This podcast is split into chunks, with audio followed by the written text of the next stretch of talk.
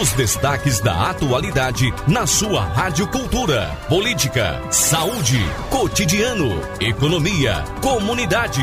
Quem é notícia, passa por aqui. O assunto em pauta é destaque no Cultura Entrevista, com Elaine Dias. A informação do jeito que você gosta.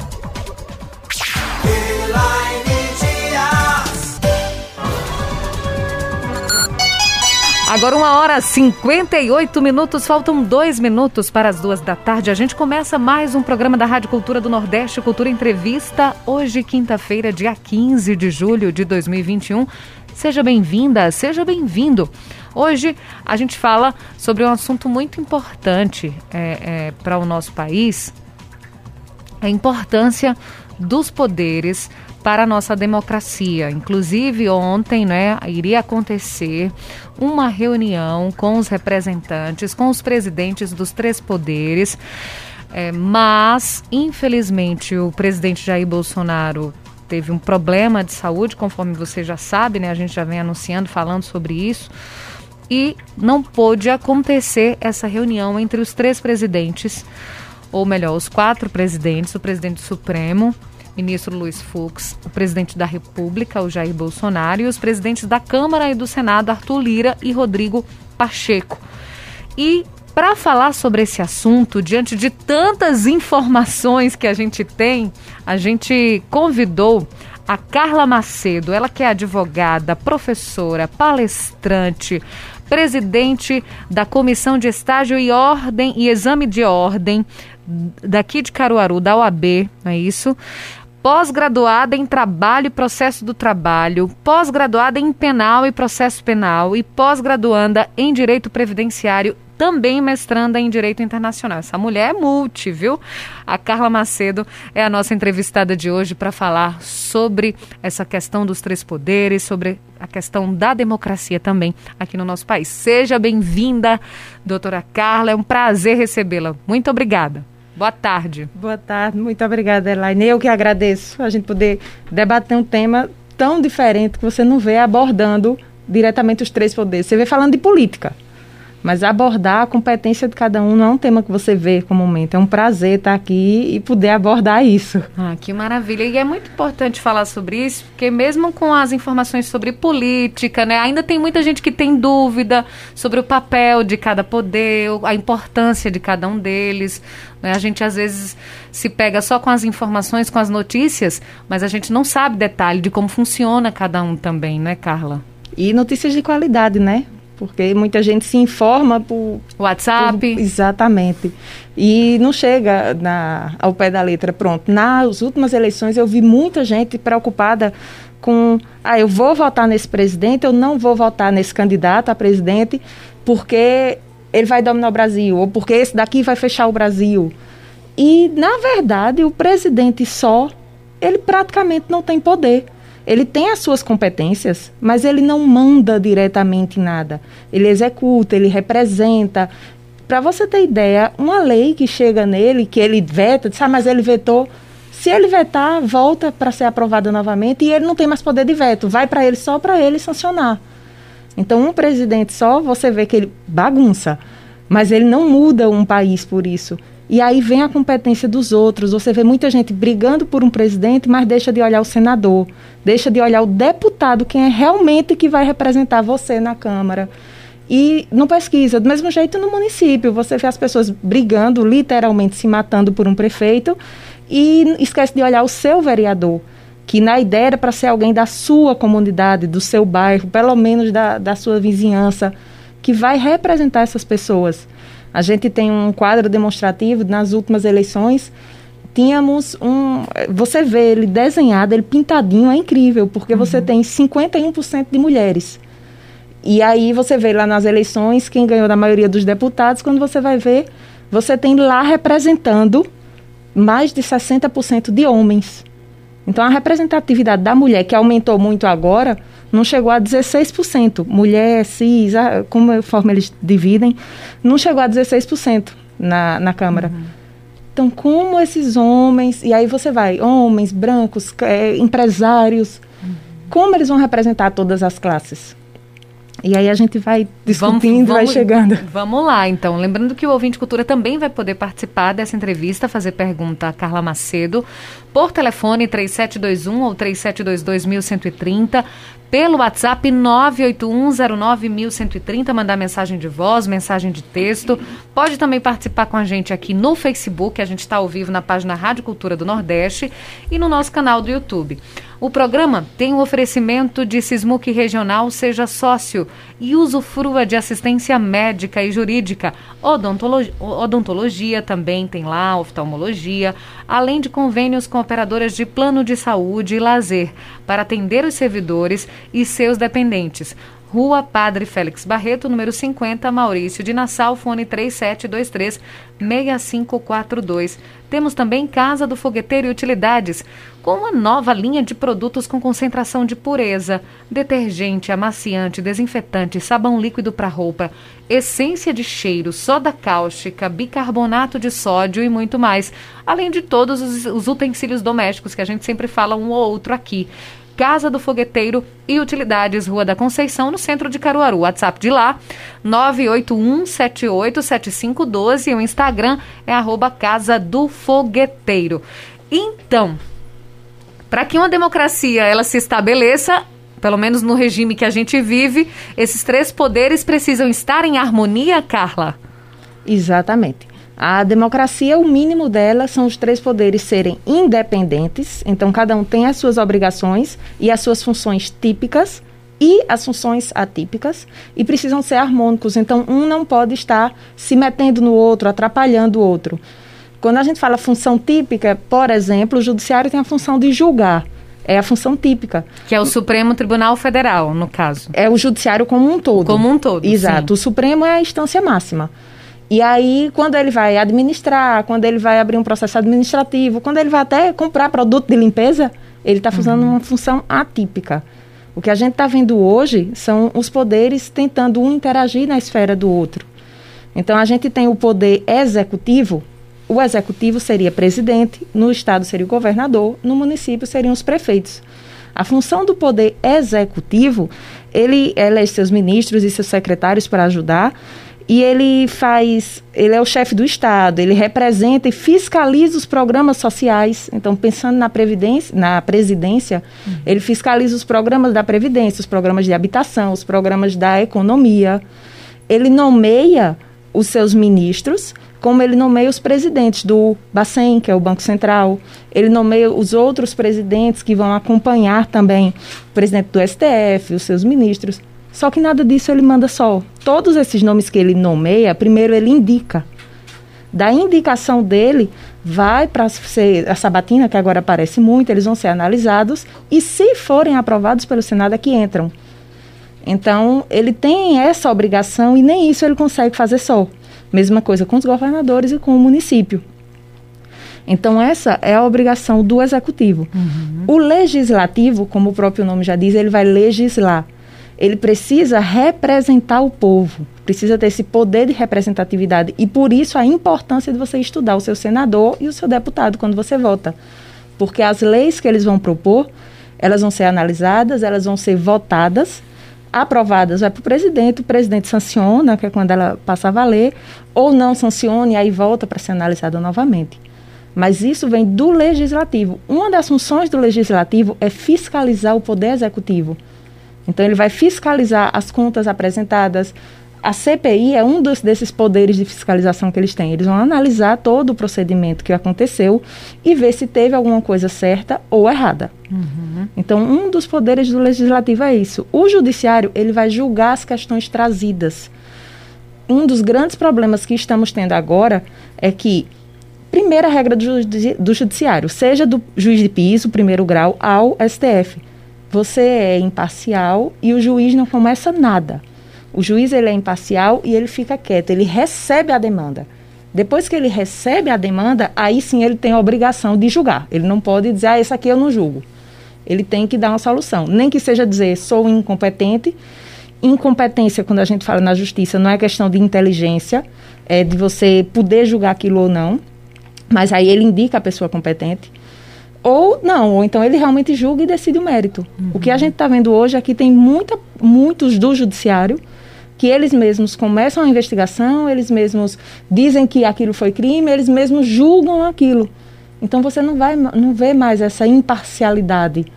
Como é que eu vou na delegacia, eu faço boletim de ocorrência, eu mesmo investigo, eu mesmo pego o meu boletim e vou lá e digo, ó, oh, fulano é culpado. É e um... dou a sentença. E eu mesmo dou a sentença, ainda tem essa. Como eu ia dizer que se eu comecei tudo, no fim eu não ia ser imparcial, se eu estou me achando vítima. Então a gente tem muito esse problema hoje, dos poderes não estarem fazendo a sua competência como é para ser. O legislativo que deveria legislar, eles estão usando esses poderes deles para angariar, angariar voto, angariar cadeiras, angariar ministérios, angariar dinheiro. Então, eles param de pensar no povo que votou e começam a pensar no que o partido pode ganhar ou a pessoa que está lá pode ganhar. E deixa de fazer o mínimo que seria legislar e fiscalizar, porque se houvesse fiscalização para todos os atos, como é para ser, uhum. a gente não teria os desmandos que tem aí há quinze anos, pelo menos. Carla, é, a gente falava recente, bem recentemente, agora no passado, bem recente, sobre crise no judiciário. Isso tem diminuído um pouco, né? Tem se falado um pouco menos sobre isso. Mas a gente pode dizer que existe uma crise nos três poderes atualmente? Pode. E não só, não só agora.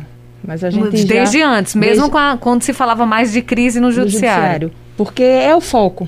É, agora o judiciário não está em foco porque as pessoas estão gostando do que ele está fazendo. O judiciário virou um superpoder. Não gostei do que o presidente fez, não gostei do que a Câmara fez. Então ela já vai direto para o judiciário e protocola lá e reclama lá, o judiciário resolve. Uhum. Então não está em foco. Mas os três poderes, eles não estão conseguindo resolver suas demandas. O que era para abrir ali dentro, ser julgado ali dentro, um procedimento administrativo, uma investigação interna, não estão, não, nunca foram. E agora com a mídia, com o acompanhamento, com a internet, com tudo, está público isso. Então, eles não conseguem resolver os seus problemas. Uh, eles sempre precisam de alguém para ir lá, alguém para investigar. Eles precisam encaminhar isso para alguém. A crise no judiciário parece que diminuiu porque o judiciário começou a julgar tudo que chega. Então, o que chegava antes no S T F, que ele dizia, olha... Isso aqui é um problema interno da casa. Volte para casa e a casa julgue. Isso aqui quem tem que decidir é a casa. Eu sou incompetente para isso. Não, ele agora chega e julga as demandas.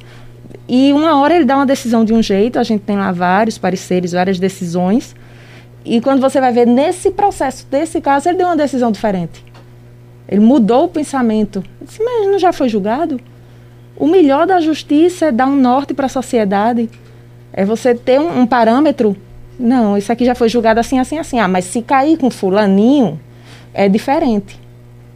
Então, essa crise continua e agora todos os outros dois poderes, quando querem resolver os seus problemas, correm para o judiciário.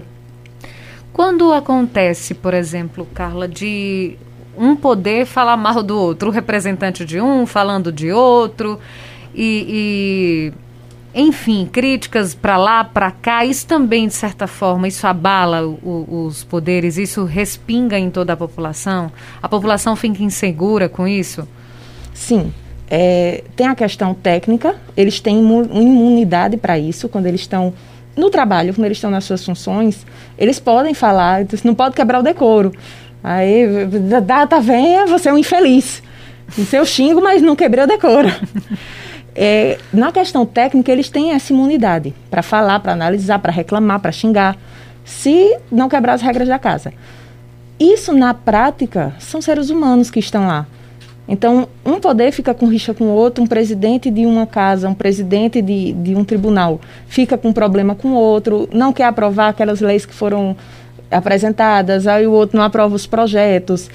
A população fica completamente insegura porque chega muita informação de todos os lados. Nós temos hoje um, um presidente muito interativo, então ele não, ele agora se, se fala muito, ele chega no Instagram, ele chega nas páginas, ele dá a opinião dele.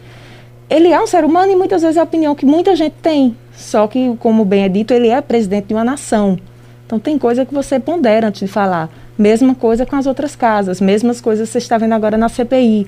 que chega, fala, mostra, denuncia, eita, não, não era, eu me enganei, eu digitei errado, eu, eu li errado, eu entendi errado. Isso gera uma instabilidade muito grande. Isso para a economia é péssimo, porque você tem Bolsa de Valores subindo, Bolsa de Valores descendo, empresa quebrando, pessoas que não sabem, não, isso está acabando, eu invisto, não está mais acabando. Então é péssimo para todos, tanto para os poderes como para a população. Uhum.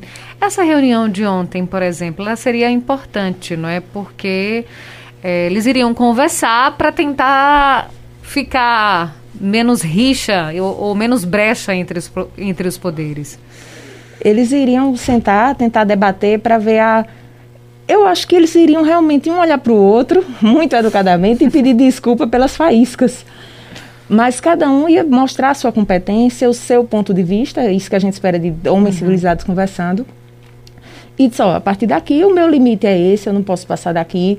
Acredito que o presidente do S T F ia dizer, olha, pare de trazer demandas que não são, porque já duas ou três que ele devolve, não são competência daqui. Volte e julgue na casa. O S T F, o judiciário, uhum. devolve para o legislativo, porque uhum. era um problema da Câmara. Então, acredito que eles iriam sentar e botar justamente essa questão dos freios e contrapesos. Porque os, do, os três poderes e o Ministério Público, ele não chega a ser um poder, mas ele também é independente. Então, ele está lá justamente para investigar, analisar e fiscalizar todos os outros. Então, ele não chega a ser um poder, mas ele é independente.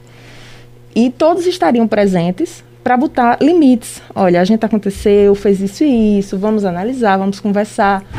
E aí, sim, delimitar, acredito que daqui para frente nós teríamos soluções mais claras, porque cada um ia dizer realmente o que pensa, o que acha ou não, e ficar na, no seu quadrado, uhum. julgar a sua competência do seu poder. Uhum. Com relação à Câmara e o Senado, que representam um dos poderes, né, os dois, teria um mais importante? O Senado seria... entre aspas, mais importante do que a Câmara Federal, ou os dois teriam o mesmo peso, Carla? Olha, se você perguntar a mim, como pessoa, eu acredito que o, os deputados, eles são muito mais importantes. Nós temos, os dois, são, é o setor legislativo, a gente não vê isso no estado nem no município, no município a gente só tem vereador, representa o povo. Mas lá nós temos os senadores, eles representam o estado. Então nós temos os senadores do estado de Pernambuco. Por isso é mais de um, porque todos os estados aqui no Brasil são muito grandes. Já os deputados, eles representam o povo. Então, ele está lá para representar as pessoas, não tem limite. Caruaru pode ter cinquenta deputados, enquanto São Caetano pode ter dois. Então, ele vem representando a comunidade, que na teoria ele saiu de lá, ele nasceu lá, ele conhece esses problemas de lá. Então, você vê as pessoas indo votar, quem é seu senador, quem é seu deputado? Não, vou votar na legenda. Vou votar em Tiririca. Aí ele tá, voltou, foi lá, trabalhou muito, saiu com vergonha na época da, da, da Lava Jato, de tudo. E, certo, mas ele representou, ele sabia o que ele estava fazendo lá.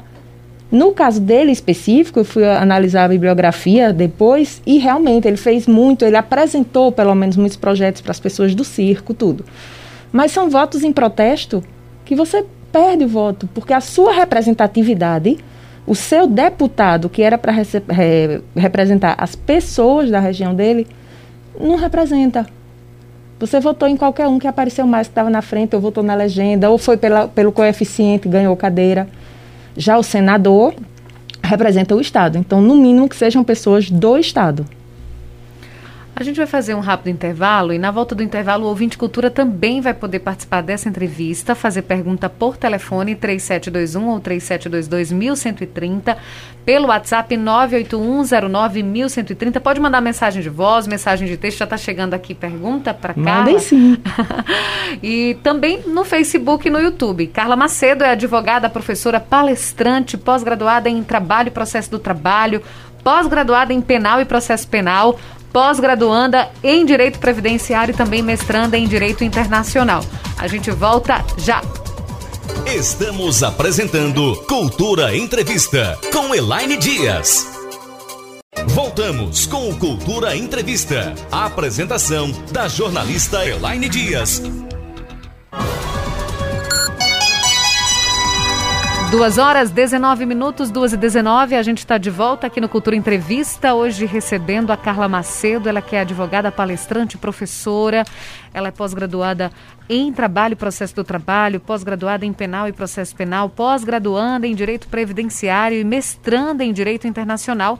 E o ouvinte Cultura também pode participar dessa entrevista, fazer pergunta por telefone três sete dois um ou três sete dois dois um um três zero, pelo WhatsApp nove oito um zero nove um um três zero, na nossa página do Facebook Rádio Cultura do Nordeste e no nosso canal do YouTube. O programa tem um oferecimento de Sismuque Regional. Seja sócio e usufrua de assistência médica e jurídica, odontológica, oftalmológica, além de convênios com operadoras de plano de saúde e lazer, para atender os servidores e seus dependentes. Rua Padre Félix Barreto, número cinquenta, Maurício de Nassau, fone três sete dois três, seis cinco quatro dois. Temos também Casa do Fogueteiro e Utilidades, com uma nova linha de produtos com concentração de pureza, detergente, amaciante, desinfetante, sabão líquido para roupa, essência de cheiro, soda cáustica, bicarbonato de sódio e muito mais, além dos utensílios domésticos. Casa do Fogueteiro e Utilidades, Rua da Conceição, Centro. WhatsApp nove oito um sete oito sete cinco um dois. O Instagram é arroba Casa do Fogueteiro. Tem ouvinte na linha? Alô, você do telefone, boa tarde. Boa tarde. Oi, Marcos, tudo bom? Só o milho da pipoca. Qual a pergunta? Doutora, é o seguinte. Primeiro, Elaine e a doutora e os ouvintes, eu vou recomendar vocês assistirem uma série na Netflix, Como Se Tornar um Tirano. Essa série, ela, ela deve ter uns, uns sete, oito capítulos, são uns capítulos curtos, de trinta minutos, quarenta minutos, mas ela é simplesmente extraordinária. Para você, pra você ver, os estudiosos, eles mostram como se tornaram, como surgiram os tiranos e a consequência da tirania. É super importante, eu aconselho a vocês assistirem. Obrigada pela indicação. Agora, doutor, é o seguinte, a pergunta que eu tenho para fazer é, porque esse, esse cidadão, esse, o nosso, nosso querido esquizofrênico, ele sempre foi um dos poderes a vida inteira. Ele, ele conhece do, do, dos três poderes mais do que todo mundo. Eu acho mais de quem criou os, a, a legislação. Eu acho que ele conhece mais do que qualquer outra pessoa, porque ele viveu isso a vida inteira. Ele nunca trabalhou. Ele sempre viveu de política. Então, como é que um camarada deputado, vereador, deputado, há trinta anos e dizer eu não conheço de política, eu não conheço de, de quais são os poderes? Isso aí seria, seria, seria ridículo, seria, até se ele dissesse isso. Ele conhece como ninguém. Agora, esse cidadão, nosso querido esquizofrênico, ele, depois que chegou na presidência da República, ele proíbe a Polícia Federal de investigar parentes e amigos. Ele é proibido investigar parentes e amigos. A todo instante e a toda hora, ele agride a imprensa, agride todo mundo e só fala em golpe. Ele não deu ainda porque não conseguiu. Não sei se vai conseguir, mas se ele conseguisse, teria dado antes. Ele só fala em golpe. Aí vamos ter uma reunião sobre os três poderes para saber o que se trata cada um dos três poderes. A senhora acha assim, doutora, que a senhora, doutora, a senhora já participou de várias reuniões proveitosas, a senhora acha que dessa reunião dele com esses outros poderes ia sair alguma coisa de proveitoso, ia ser só uma perda de tempo, ia ser um momento para ele dizer mais aquele palavrão que ele gosta, que esse poder vai, pode não sei para onde, esse aqui pode botar não sei aonde? Ou ia sair alguma coisa proveitosa, alguma coisa boa para o nosso país? Ia mudar alguma coisa no quadro? Um abraço. Um abraço, Marcos. Muito obrigada pela sua participação. Boa tarde, Marcos. A série é muito boa. Quanto à questão da reunião, eu acredito que sim. Até porque todos os poderes que estariam lá representados, eles não estariam sós. Então, teria sim os seus acompanhantes, os seus assistentes. Então, acredito que iria sim sair alguma coisa boa. Não digo que iria resolver, porque eu também acho, como eu comentei aqui, são todos humanos e acredito que teria também os palavrões. Mas alguma coisa boa, acho que sim. E quanto a dizer que desconhece a legislação, isso não pode ser usado por nenhum brasileiro. Tem, existe lei até para nós que do desconhecimento não ajuda você em nada. Ah, eu fiz isso aqui porque eu não sabia que era errado, porque eu não sabia que era ilegal. Você vai ser punido do mesmo jeito. E o mínimo que se espera quando você se candidata é você conhecer pelo menos essa legislação para a casa que você vai entrar. Temos muitos problemas com vereadores que se candidatam a vereador, são, sabem ler e escrever, isso é o suficiente. E quando entra na Câmara, ele tem problema com prestação de contas, eles têm problema com a legislação da casa, eles não sabem o que tem que fazer, acha que é só chegar lá e dizer que no bairro dele está faltando calçamento. E não é assim que funciona. Eles têm que conhecer toda a legislação para saber como deve ser feita a propositura. Por isso, cabe a todos os cidadãos pesquisar e saber em quem vai votar para botar pessoas lá com um mínimo de boa intenção e de conhecimento técnico para poder fazer isso muito bem. Temos outro ouvinte na linha. Alô, você do telefone, boa tarde. Boa tarde, essa menina. Oi, Nininha, tudo bom? Tudo ótimo. E boa tarde para essa menina que está aí. Boa tarde. Eu, eu, eu sempre digo, a pessoa para ser vereador ou qualquer cargo assim, tinha que primeiro para fazer um cursinho, né, nessa menina. Porque até para ser varredor de rua, para ser garoto, tem que fazer um cursinho para poder ver se passou, para poder varrer rua.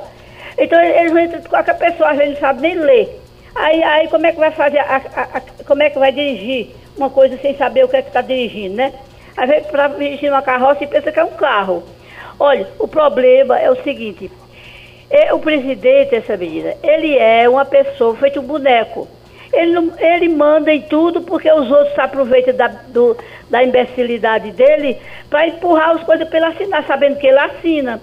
Aquele, a, aqueles outros, todinho, deputado e senador, tudinho, é quem manda. Aí depois diz assim, olha, o pessoal é que sabe, não sabe votar, ora não sabe. Apenas a pessoa vota, agora não tem um que, que, que agrade. A pessoa diz assim, quem manda é o povo, que o povo é soberano, não sei o quê, nada disso. Quando eu voto, eu voto esperando que eu tenha, que, que o Brasil tenha educação, segurança, é, que tenha emprego, que tenha tudo de bom, estudos, tudo, tudo no mundo, saúde, tudo. E no fim, faz sessenta, olha, eu comecei a votar com dezoito anos, já estou com setenta e oito. Ainda não vi nada do que eu desejei acontecer. Então quer dizer que não adianta, a gente vai votando, só o tempo vai passando. E quem vai sendo eleito é quem vai aproveitando. Então a gente tem que fazer assim, sabe assim, votar. Agora, assim, não sei nem o que a gente vai votar.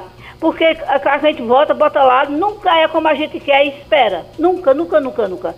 Então vai acabar de terá, se esse outro menino... Se esse outro menino se aquele menino ganhar a segunda vez, ele vai dar o golpe mesmo, porque não é ele que vai dar o golpe, é ele misturado com os deputados e os senadores. Então, porque os senadores e os deputados, quem querem que derem esse golpe, entendeu? Aqueles senadores e aqueles deputados é quem está mandando, e o abestalhado que, que se faz de doido é, é quem vai assinando, porque é conveniente para ele e para os outros. Tchau e boa tarde. Boa tarde, Nininha. Boa tarde. Nininha é ligeirinha toda, não é, Carla? Não é? Então, doutora Carla, ela trouxe aí várias, várias questões, né? E reflexões também. Nininha, se eu disser que eu concordo com a senhora, que questão de educação... A gente chegar aqui, porque nunca foi resolvido o problema da água na nossa região, educação, saúde, não vai ser resolvido, porque isso gera dinheiro, isso ajuda a corrupção. Então, para que, que os políticos querem uma população estudada? É super importante você dar a Constituição na escola, você dar a educação política na escola. Não tem, não é cadeira obrigatória, porque as pessoas não pensam. Já dizia Aristóteles, onde a lei não tem força, pululam os, os filósofos e a população vira ditador. Porque não tem, o povo briga, o povo reclama. Se a mídia for em cima, aí tem o impeachment, aí tem um processo. Se não, fica por isso mesmo, e daí sim, vem os golpes, os aproveitadores. Pois é, aqui tem um outro ouvinte na linha. Boa tarde. Alô, boa tarde. Com quem eu falo? Você fala com o Valdir. Oi, Valdir, tudo bom? Tudo bom. Fala de onde? É, eu falo do Maurício Natal. Tudo bem? Pessoal, eu... Oi. Pode falar. É, é o seguinte, é, primeiro boa tarde a você, boa tarde a todos os ouvintes, boa tarde a doutora que está aí presente. Boa tarde. E eu... eu... quis participar pela a seguinte questão, Aline, que a gente, eu pelo menos assim, venho observando ao longo desse, desse governo que hoje existe, são um pouco mais de dois anos, e as pessoas, o brasileiro, ele se detém muito no, no, no dito popular, mas pelo menos, na picuinha. Se o presidente fala isso, eu falo aquilo, se fala um palavrão, se não fala um palavrão, isso, mas não, não entende que o que importa é o, o, o progresso do nosso país, da nossa nação. Então, a gente foi acostumado muito com aquela coisa de, de ser muito certinho, ser muito bonitinho, tudo maquiadozinho, falando o que as pessoas querem ouvir. E quando a gente veio perceber, já estava lá o buraco, já estava lá o rombo, já estava a maior corrupção que existiu. Então, como a doutora estava falando aí sobre a questão da, da, da educação, sobre a questão... O político, ele não quer que a, a... Tem um texto que diz assim, meu povo perece por falta de conhecimento. Então, ele não quer que você tenha conhecimento, que é para justamente você não combater. E o que eu vejo hoje no Brasil é o seguinte, a, é, foi eleito, um presidente foi, contra a vontade de muitos, mas só que ele agora eleito, eu não posso torcer, que é o que acontece, para que dê errado. Porque se der errado, vai dar errado para mim. Então, independe de quem esteja lá, se é A ou B, foi contra a minha vontade, foi, mas foi pela maioria do povo. Então agora eu tenho que torcer para que o Brasil dê certo. É igual eu estar num avião e torcer para que dê um ataque no piloto. Se der um ataque no piloto, eu vou morrer, não só é o piloto que vai morrer. Então a gente fica se detendo muito nessa questão, se fala muito de impeachment, a gente viu o impeachment que a gente passou, a crise que a gente atravessou por conta de um impeachment. Então, se for, se der errado, ele vai seguir a vida dele, já está muito bem financeiramente, obrigado. Vai continuar a vida dele vivendo até o resto dos dias dele bem, obrigado. E a gente, o que é que vai acontecer com a gente? Então, uma das coisas que me entristece bastante é isso, é ver o brasileiro torcendo para que dê errado. Algo que ia assim, ser a mesma coisa de eu torcer para que a minha casa que eu estou construindo caia. Se ela cair, ela vai cair por cima de mim, não vai cair por cima do meu vizinho. Ela vai cair por cima de mim. Então a gente já tem muito em picuinha, sabe? Muito em... Porque a forma que falou. Eu não quero saber, eu quero que todo dia eu dê um bom dia a ele. Bom dia por quê? Tomei aí, eu quero saber que meu país progrida, que eu tenha progresso no meu país, que meu filho possa ter uma educação boa, para que quando ele crescer ele seja um bom cidadão, não vá dar trabalho ao, ao poder público, ao, a, a, a lei, à justiça. Eu quero que meu filho possa ter uma saúde boa, é, adoecer, procurar. Ou seja, eu quero o melhor para o meu país. Então eu quero saber quem é que está lá, ou se ele está falando, se ele, se ele fala um palavrão, se não fala, ou se ele é rígido. Então a, o que a gente vê é essa luta contra... Um, é, um, se acha que é contra uma pessoa só, mas não é contra uma pessoa, é contra uma nação. Porque quando se gera um impeachment, como eu vou repetir, como aconteceu a gente passou, gera um, um desgaste gigante. E quem sofre não é, é o povo. Sou eu pequeno que vou sofrer, sou eu que vou deixar de, de ter uma educação boa para o meu filho, uma alimentação boa, uma saúde básica. Eu não estou falando, eu não quero ter regalia, eu não quero ter... Eu apenas quero, quando precisar de uma saúde, eu poder ser cuidado, ter uma boa medicação, ser medicado, um atendimento bom médico. Eu quero que meu filho vá para uma escola, como a doutora falou aí, tem uma boa educação, tem informação, cresça uhum. com informação, não seja é, é, pessoas de cabe, cabresto, que para onde um puxa ele vai, não, eu quero que ele tenha opinião, tenha informação e busque sempre o melhor, não só para ele, mas como para a nação, como país. Tá certo então, Valdir, muito obrigada pela sua participação. Boa e... tarde, Valdir, obrigada pela participação e irretocável seu comentário. É, realmente estão se pegando com coisas pequenas e torcendo contra o país que deveria ir para frente. Acredito que todos nós devemos nos esforçar, tanto contra a corrupção, quanto com o futuro do país. Doutora Carla, aproveitando o que ele falou, né, o que o Valdir falou, e aí eu faço uma outra pergunta com relação a isso, né, sobre a crítica. Geralmente quem está no poder, principalmente aqueles que estão à frente do poder executivo, como prefeitos, governadores e presidentes, eles recebem uma crítica maior e até uma cobrança maior. Isso também a gente poderia até saber que é, é, é, torcer contra ou criticar ou cobrar seriam coisas diferentes, né? Seriam, com certeza. Cobrar, a gente cobra do síndico do condomínio. Ele está lá, ele se elegeu, então a gente vai cobrar. Isso não quer dizer que eu sou contra ele ou que eu sou inimigo dele. Uhum. Eu estou naquele prédio, eu estou nesse país, eu estou no município e eu quero o melhor. Eu só posso cobrar de quem está no mando naquele momento. Então nós cobramos, nós fiscalizamos. Criticar é natural, ninguém agrada todo mundo. Eu não sou uma pessoa que chama palavrão, então eu não gosto quando falam palavrão próximo. Uhum. Mas isso não quer dizer que a pessoa está certa ou errada. Por chamar é o jeito dela. Outra coisa é torcer contra, é atrapalhar, é tentar prejudicar. Porque, exatamente como o Valdir disse, você se prejudica. Estamos todos juntos aqui. Então, você torcer contra, você desejar doença, você desejar que dê errado. Ah, não, não vai sair, não vou tomar porque fulaninho não tomou, não vou fazer porque fulaninho não fez. É outra história. Você termina prejudicando o conjunto inteiro. Nós temos mensagem de voz? Ah, o Jorge do Agreste de Pau Santos, Zona Rural de Caruaru, mandou mensagem. Boa tarde, Jorge. Boa tarde, Elaine. Boa tarde, convidada. Boa tarde. É verdade. Realmente tem muitas pessoas que só falam do presidente, só falam do presidente. Só fala do prefeito, só fala do governador. Eu não. Eu tenho a, até mesmo a amiga Elaine aí como prova, que quando eu faço referência, eu faço nos três poderes e nos seguidores, que são os vereadores ou os deputados. É, e a gente tem que é, relacionar a coisa desse jeito. Reclamar, pedir e solicitar, porque a gente elegemos esses deputados, vereadores, senadores, é, sem falar nos majoritários que são prefeito, governador e presidente. Nós temos eles para cobrar. E de quebra também temos que cobrar sim, aos três poderes. Tá ok, Elaine? Então, é isso aí. Vamos cobrar sempre aos nossos deputados, nossos vereadores. Se não prestar, na próxima vamos trocar por outro. Até dar certo. Um abraço e boa tarde. Boa tarde, Jorge. Muito obrigada pela sua participação. Perfeito, Jorge, exatamente. Vamos fiscalizar, ver se cumpriu, se não cumpriu. Próxima eleição está aí, é a chance do protesto da população. Zé de Paula de Sairé diz, boa tarde, Elaine, bom trabalho para vocês. Ele manda aqui um card dizendo que o quinze de julho é o dia do homem, viu? E, diz, e traz uma frase aqui de Charlie Chaplin, que diz, não se mede o valor de um homem pelas suas roupas ou pelo bem que possui. O verdadeiro valor do homem está em seu caráter, em suas ideias e na nobreza dos seus ideais.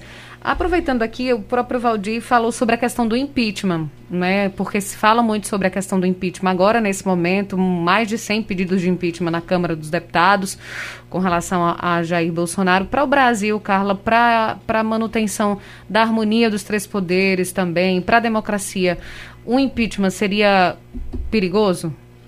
O impeachment é um dos procedimentos de fiscalização e punição que o Legislativo aplica sobre o Executivo, em todas as esferas. Então, a gente poderia impeachment um prefeito, por exemplo.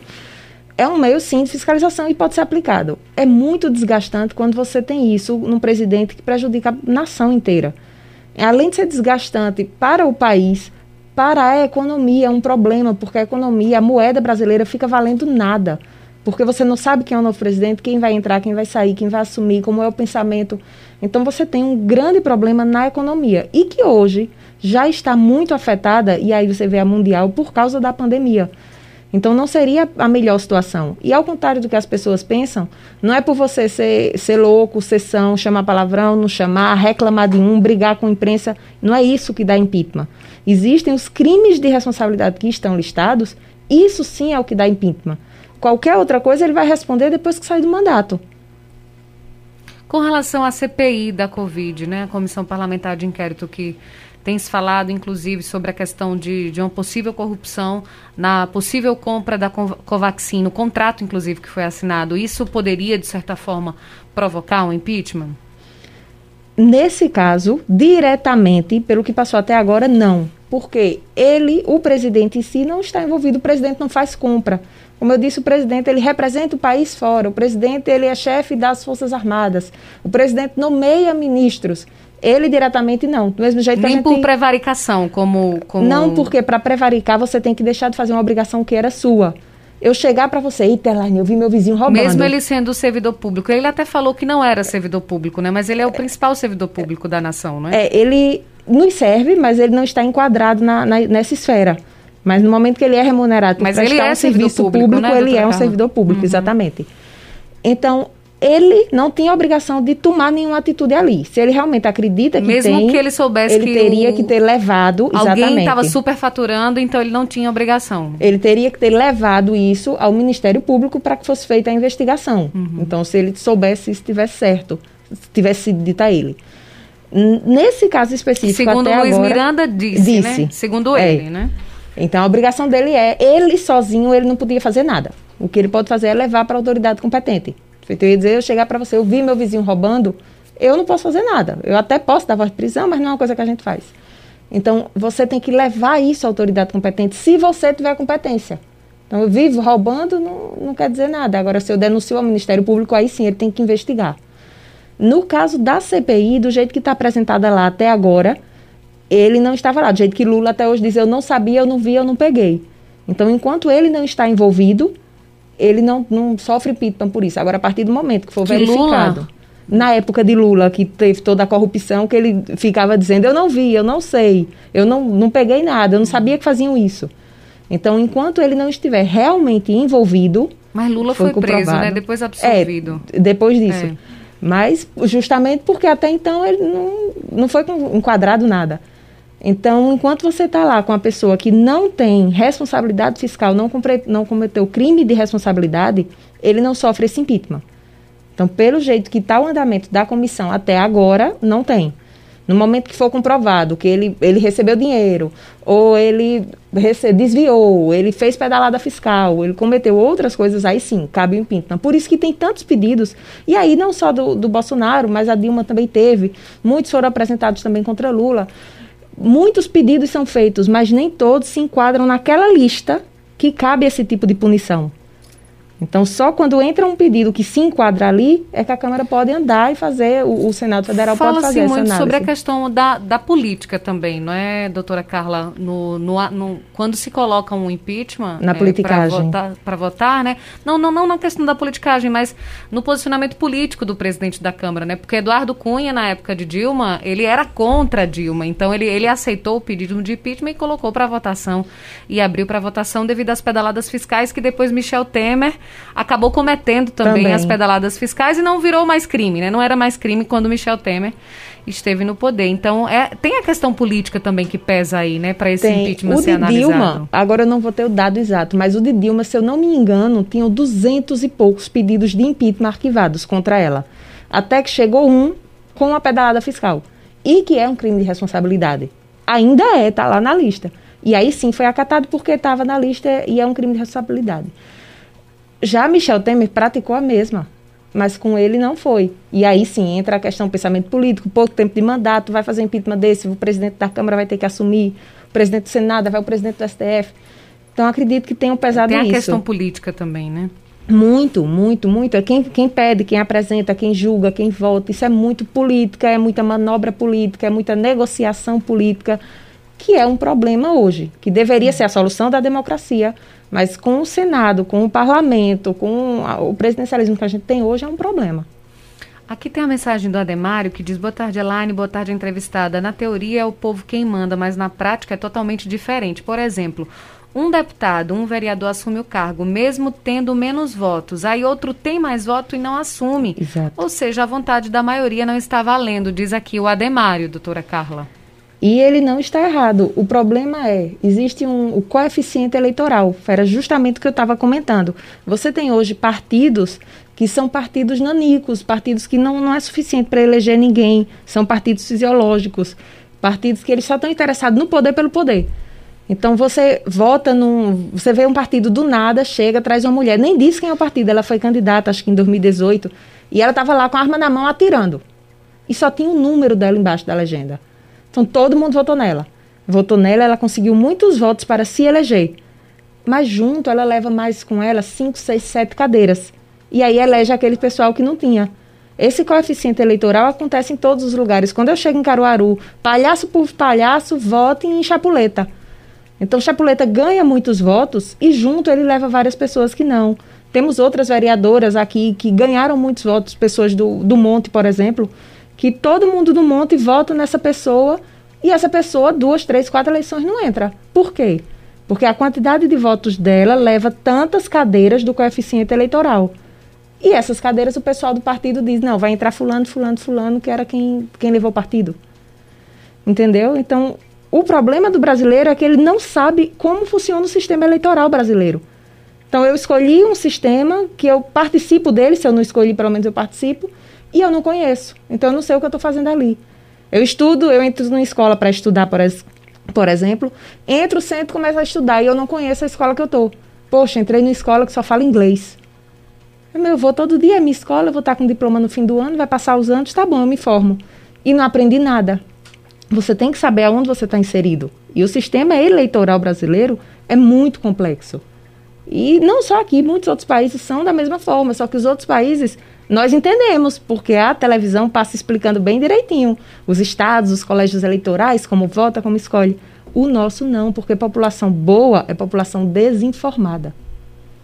Lucivânio diz, boa tarde, Elaine, a você e a todos. Diga a maravilhosa entrevistada e ao grande Marcos, que eu também assisti a série. Super indico, viu? Ela diz muito a respeito de várias atitudes observadas e sofridas pelo povo brasileiro nesta ocasião. A pergunta é, se diante de tudo hoje que estamos presenciando, o Poder Judiciário, principalmente, tem nos salvado, entre aspas, de muitas coisas negativas, quase ditadas pelo Executivo? Ele pergunta se o Judiciário tem nos salvado de muitas coisas negativas, quase que ditadas pelo Executivo. Olha, nós tivemos, é realmente muito entre aspas, do mesmo jeito que existe a política e a politicagem no Legislativo e no Executivo, tem muito no Judiciário, infelizmente, que deveria, no fim, executar as leis que existem, interpretar e executar. É, nós tivemos uma mini-reforma em dois mil e dezessete, reforma política, e ia sair a questão do coeficiente eleitoral, ia sair a questão da cota. Então, tantos partidos têm que nomear, têm que eleger pelo menos nove deputados de nove estados diferentes para conseguir tantas cadeiras, tanto real do fundo partidário. Então, chegou no Judiciário, iria ser votado isso para a eleição de dois mil e dezoito, tirou, não vale mais, não, não tem mais a, a cota, não tem mais o coeficiente, tirou. E aí, quando terminou a eleição, muita gente entrou, foi votado novamente e voltou agora. Então, muitos partidos que não se enquadraram nessa questão de cota, aí agora estão fazendo junção, partidos menores, partidos anões, partidos nanicos, com grandes partidos, para juntar o número de votos que eles têm, para juntar o número de deputados e senadores eleitos, para poder dar o mínimo desse, dessa cota eleitoral, para ter dinheiro, a, ter direito ao fundo partidário, que é o dinheiro que vem, ter direito a tantos minutos da campanha eleitoral gratuita na televisão. Então, você vê manobras políticas que, numa hora vota, tira, numa hora julga, vota não julga, e bota, e depois tira, e você não tem o mínimo da legislação seguinte, que você sabe como vai seguir. Ou, e aí não cabe a gente, vai a polícia, o ministério, alguma coisa, fazer a investigação de ver por que esse voto foi alterado e como foi julgado esse bom senso. Até que ponto isso é bom para a população. Nós temos mensagem de voz, Índio Agagiani. Boa tarde, Índio. Boa tarde, Elaine Dias, e boa tarde à doutora. Doutora, eu acompanhando a senhora falar sobre os poderes se metendo num assunto de outro.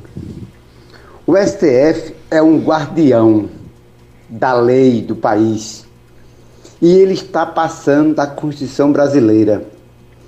Ele é policial, ele é promotor e ele é juiz.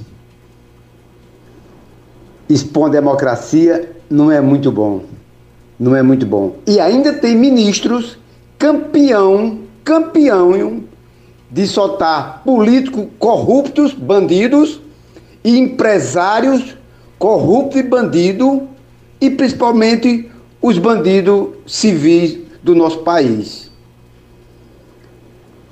Não há... A minha pergunta para a senhora doutora, no, no artigo cento e quarenta e dois da Constituição Brasileira, as Forças Armadas alerta, se os poderes não se unirem, não chegar a um determinado comum para a sociedade, sociedade, as Forças Armadas podem agir a qualquer hora, a qualquer momento. Eu achava melhor às três e meia da manhã. Eu estou errado, doutora. Uma boa tarde e um bom trabalho. Boa tarde, Índio. Um abraço para você. Muito obrigada pela sua participação. Boa tarde, Índio. Podia ser depois das oito, não. Eu gosto tanto do meu sono de três e meia. Índio, realmente a, a, o judiciário está com um problema, e foi o que eu comentei com a Elaine, acho que logo no começo da entrevista, que acabou essa, essa imparcialidade, essa, ele, ele deveria ficar inativo até ser provocado. E não, ele agora ele começa o processo, ele investiga o processo, ele julga o processo, ele aplica a punição do processo. Não, não tem mais uma garantia. E questão de, de respeito de fila. Imagine você explicar para um cliente seu que o processo dele está há dez anos esperando o S T F julgar, enquanto os outros vão lá, protocola, entra, sai. Em dez anos é julgado seis vezes, sabe? Então, a gente, essa imparcialidade, essa, essa isonomia está precária, está complicada. Quanto ao Exército invadir, e, e tomar, existe mesmo esse artigo na Constituição, mas seria num caso do Brasil estar perdido, de você não ter os poderes ou de um dos poderes desmoronar, e aí sim ele iria entrar para garantir, efetivar, não para tomar conta como exército, e sim efetivar a manutenção daquele poder. Então ele iria ajudar a reorganizar o judiciário, reorganizar o legislativo. Não seria o caso de, de uma intervenção para botar uma ditadura. E para quem viveu na época, não, não cogita que essa ditadura volte, porque o país bom é um país onde o povo decide, cabe ao povo saber o poder que ele tem. E conforme a gente conversou, acredito que com Nininha e com o Valdir, a partir do momento que você vai votar, não deu certo, reelege, troca, é, fulaninho ficou ruim, não, não coloca de volta. Caruaru, a última eleição do vereador, se eu não me engano, até onde eu acompanhei, nenhum vereador foi reeleito na época da... Da, de Queiroz ainda que estava, que todos foram presos, e nenhum deles foi reeleito, foi um voto de protesto da população. Então renovamos nossa Câmara. Acredito que os de agora façam jus ao voto e pelo menos comecem a pensar mais na população. Nós temos mensagem de voz, é o Givanildo. Boa tarde, Givanildo. Boa tarde, Elaine, aqui é Givanildo Rosana. Parabéns, mais um programa, né? Mais um programa Rádio Cultura, né? Entrevista, é, e deixar que o povo tome uma decisão acertada, né? Para não errar mais. Próximo ano tem eleição e tentar fazer o melhor para o nosso país. Um abraço, fique com Deus. Um abraço, Givanildo. Muito obrigada pela sua participação. Parabéns à nossa entrevistada, né? Deus, parabéns, então parabéns para ela, para Carla Macedo. Obrigada. Tem, tem outro ouvinte aqui, a Márcia. Mandou mensagem de voz. Olá, Márcia, boa tarde. Boa tarde, doutora Carla, que é Márcia. É, essa postura de desestimular o uso de medidas de proteção, como máscara, que são é, propagadas no mundo inteiro e com estudos que aprovam como barreira física, isso não cria uma certa... É, dualidade entre o que se fazer, o que não se fazer, que a gente vê os líderes políticos estimularem em todo o mundo, exceto o nosso presidente. Um abraço para você, Márcia. Muito obrigada pela sua participação. Boa tarde, Márcia. É, eu acompanhei as últimas entrevistas e de uma grande emissora A televisiva, e eles estão comemorando justamente a retirada da máscara na, na Europa, nos Estados Unidos. Então lá foi comemoração. Aqui no Brasil, quando se fala em pedir um estudo para ver se é viável que quem já teve Covid ou quem já tomou vacina pode tirar máscara, aqui a notícia é ruim. Mesma coisa o futebol. Os jogos de futebol que são apresentados por grandes emissoras, tá ótimo, não tem problema. O jogo de futebol, Copa América, apresentado por uma emissora menor, lá tem Covid, lá é um problema. Jogo de vôlei não tem. Então é, é muita questão de, de uma má divulgação ou de uma imprensa mal feita que não faz essa análise dos critérios da notícia que elas mesmas propagam. Então o que é propagado é uma análise, um estudo para ver se é viável que seja retirado a máscara. E acredito que todo mundo quer tirar a máscara, mas com segurança, com vacina, e vai de cada um. Você anda na rua, você vê as pessoas doutora, andando realmente sem ah, a máscara. É uma pena, né? Doutora Carla, eu acho que a Márcia quis perguntar, né, sobre a questão do representante maior da nação. Isso. Não usar máscara e dizer que as pessoas não deveriam usar. Eu acho que ela quis perguntar isso, até porque o próprio Ministério da Saúde, aqui no Brasil, manda recomenda usar, né, ainda o uso da máscara. A gente está torcendo que chegue o dia que tire a máscara, claro. Mas a, ainda a gente precisa usar. São das recomendações sanitárias, né? De qualquer secretaria de saúde, ou estadual, Sim, ou municipal. E, da, e do próprio da Ministério da Saúde, né? E da pessoa em si. Você sabe que você está seguro com máscara.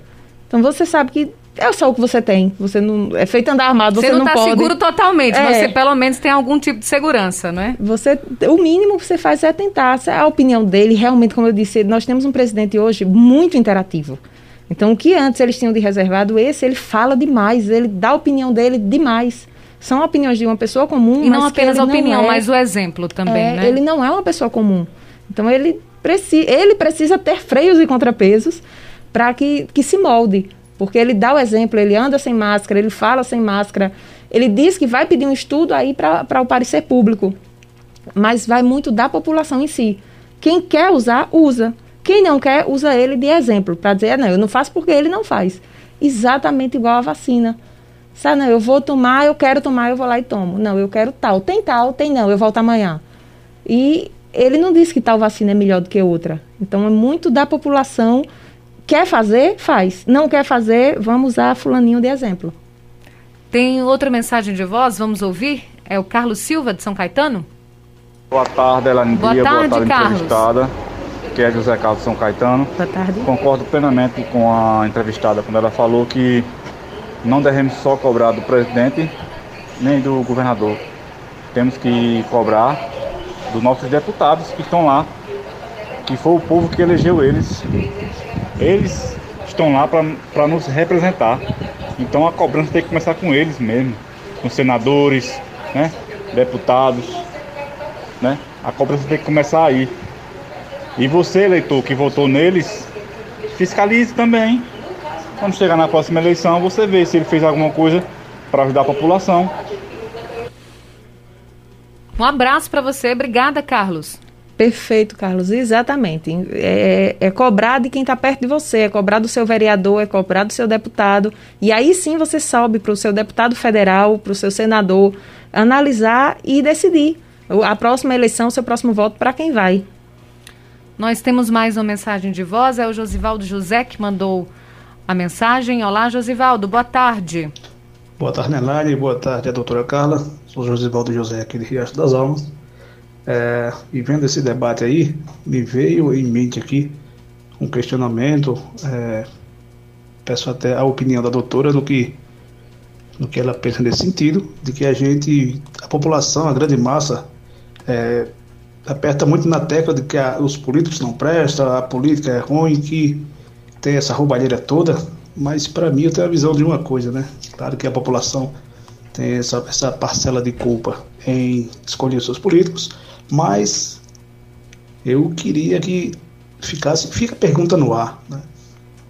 Nos últimos, as últimas eleições para deputado, para senador, né, para o legislativo, como, como se fala, vereador que é mais próximo, tudo bem, mas para deputados, a grande massa, se você fizer uma pesquisa hoje em dia, acredito eu que setenta por cento ou mais não lembra qual foi o deputado ou qual foi o senador que ela votou. Aí depois em colocar a culpa nos maus políticos, se a população em si é, não se policia em relação a isso, não procura um deputado, não procura um senador, não procura é, esse tipo de político que tem um poder, tem uma influência tão grande no bem-estar da população, se você vota apenas por votar, outros votam por indicação, outros vêm de voto, ou seja, na minha visão a população tem um, uma, uma parcela muito grande de culpa no tipo de política que é feita no país, porque simplesmente vota por votar e não observa a pessoa em quem você está votando, não observa o histórico e, na verdade, às vezes não sabe nem quem votou, né? Se você for analisar, é, grande parte não, não lembra do último deputado estadual, deputado federal e o senador que votou. Essa é a minha visão. Um abraço para você, muito obrigada pela participação. É isso também, né, doutora Carla? O Josivaldo José traz aí uma coisa importante, não é? Exatamente, Oswaldo. Já dizia Aristóteles, só vamos ter democracia quando ninguém for tão rico que possa comprar alguém e ninguém for tão pobre que precise se vender.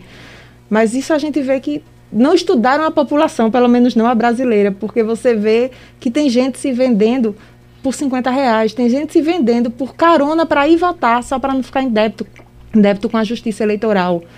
Então, não representa. Você tem, por exemplo, nós temos um grande número de cadeirantes, ou pessoas com comorbidades, ou pessoas com doenças degenerativas sérias. E você vê a, a legislação agora das prioridades da vacinação, e na vacinação tinha lá problemas de prioridade, é, prioridade grupos com problemas respiratórios, e tinha ali alguma lista exemplificativa de doenças. Você vê que quem criou aquela lista não tem representatividade, você não tinha nenhuma pessoa com problemas motores ou com problemas respiratórios. Mas pessoas com deficiência estavam no grupo de prioridades, to- qualquer deficiência. É, mas eles não vieram para a aplicação próxima. Então, nós temos ouvintes que podem até entrar em contato, que no momento de tomar vacina, o pessoal que estava aplicando, e aí quando você vem, o federal vem para os estados, os estados vêm para o município. Do mesmo jeito que o treinamento vem, chegou aqui, se não tiver escrito no papel o nome da sua doença, ele não sabe o que é e não aplica. Então, doutora nós... Carla, desculpa, mas assim, teve um caso, inclusive, de uma pessoa com deficiência, que é irmã de uma no... colega nossa de trabalho, que não precisou levar nada. Era uma deficiência aparente, e ela disse, não, é deficiência aparente, aqui em Caruaru, e, a... e o pessoal aplicou tranquilamente. Em Riacho das Almas não tomaram. Quem não nossa. tinha doença na lista, pelo menos aqui tomou. Em Caruaru, né? A gente não recebeu nenhuma reclamação aqui em Caruaru. Visível, cadeirante, nossa. A pessoa de cadeira de rodas, e a Riacho das Almas é uma cidade que bem pena, pequena. E perto daqui de Caruaru. Perto, né? E só que entrou como um problema respiratório, e não, o seu problema respiratório não está na lista, você não toma. Então você vê falta de treinamento, isso já é o poder executivo que faz. Poder executivo que contrata as empresas de terceirização, que abre concurso, que fecha concurso, que faz esse, esse tipo de curso para o, os enfermeiros aplicarem essas vacinas. E não só aplicar, conhecimento técnico também das informações dessas vacinas. O pessoal não tem. Então, como o Josivaldo disse, cabe a você analisar o perfil do seu executivo na sua cidade, do seu legislativo na sua cidade e cobrar deles também. Do mesmo jeito que você tem que lembrar e cobrar do seu deputado, do seu vereador, do seu senador, dos deputados, que você tem o estadual e o federal. Muita gente, vou votar na legenda e vai para todo mundo. É bem complicado esse tipo de votação. Tá certo. Doutora Carla, muito obrigada pela sua participação aqui no programa de hoje, falando sobre a importância dos três poderes. A gente fala... Tinha muito mais perguntas aqui, mas não vai dar tempo para atender todo mundo. A gente agradece a todos os ouvintes. Teve mais mensagem de voz, enfim. Mas muito obrigada, e já deixo o convite para que você volte outras vezes. Em outros momentos você falou aqui sobre violência contra a mulher, inclusive, né? A gente falou já sobre, sobre tantas outras questões, mas foi muito importante ter você aqui hoje. Muito obrigada. Prazer, obrigada também. Eu já aceito o convite. Tá certo. Tchau, tchau. Boa tarde, Elaine. Boa tarde aos ouvintes. Obrigada. Carla Macedo, nossa entrevistada de hoje, advogada, professora, palestrante, pós-graduada em trabalho e processo do trabalho, pós-graduada em penal e processo penal e pós-graduada em direito previdenciário e ainda mestranda em direito internacional. Ela é multi. Muito obrigada a você, ouvinte Cultura, pela audiência, pela companhia. Tivemos os trabalhos técnicos de Sandro Rodrigues e já chegou por aqui Fúlvio Wagner para apresentar o Tarde Livre. Um grande abraço e a gente se encontra amanhã. Até lá. Você ouviu Cultura Entrevista com Elaine Dias.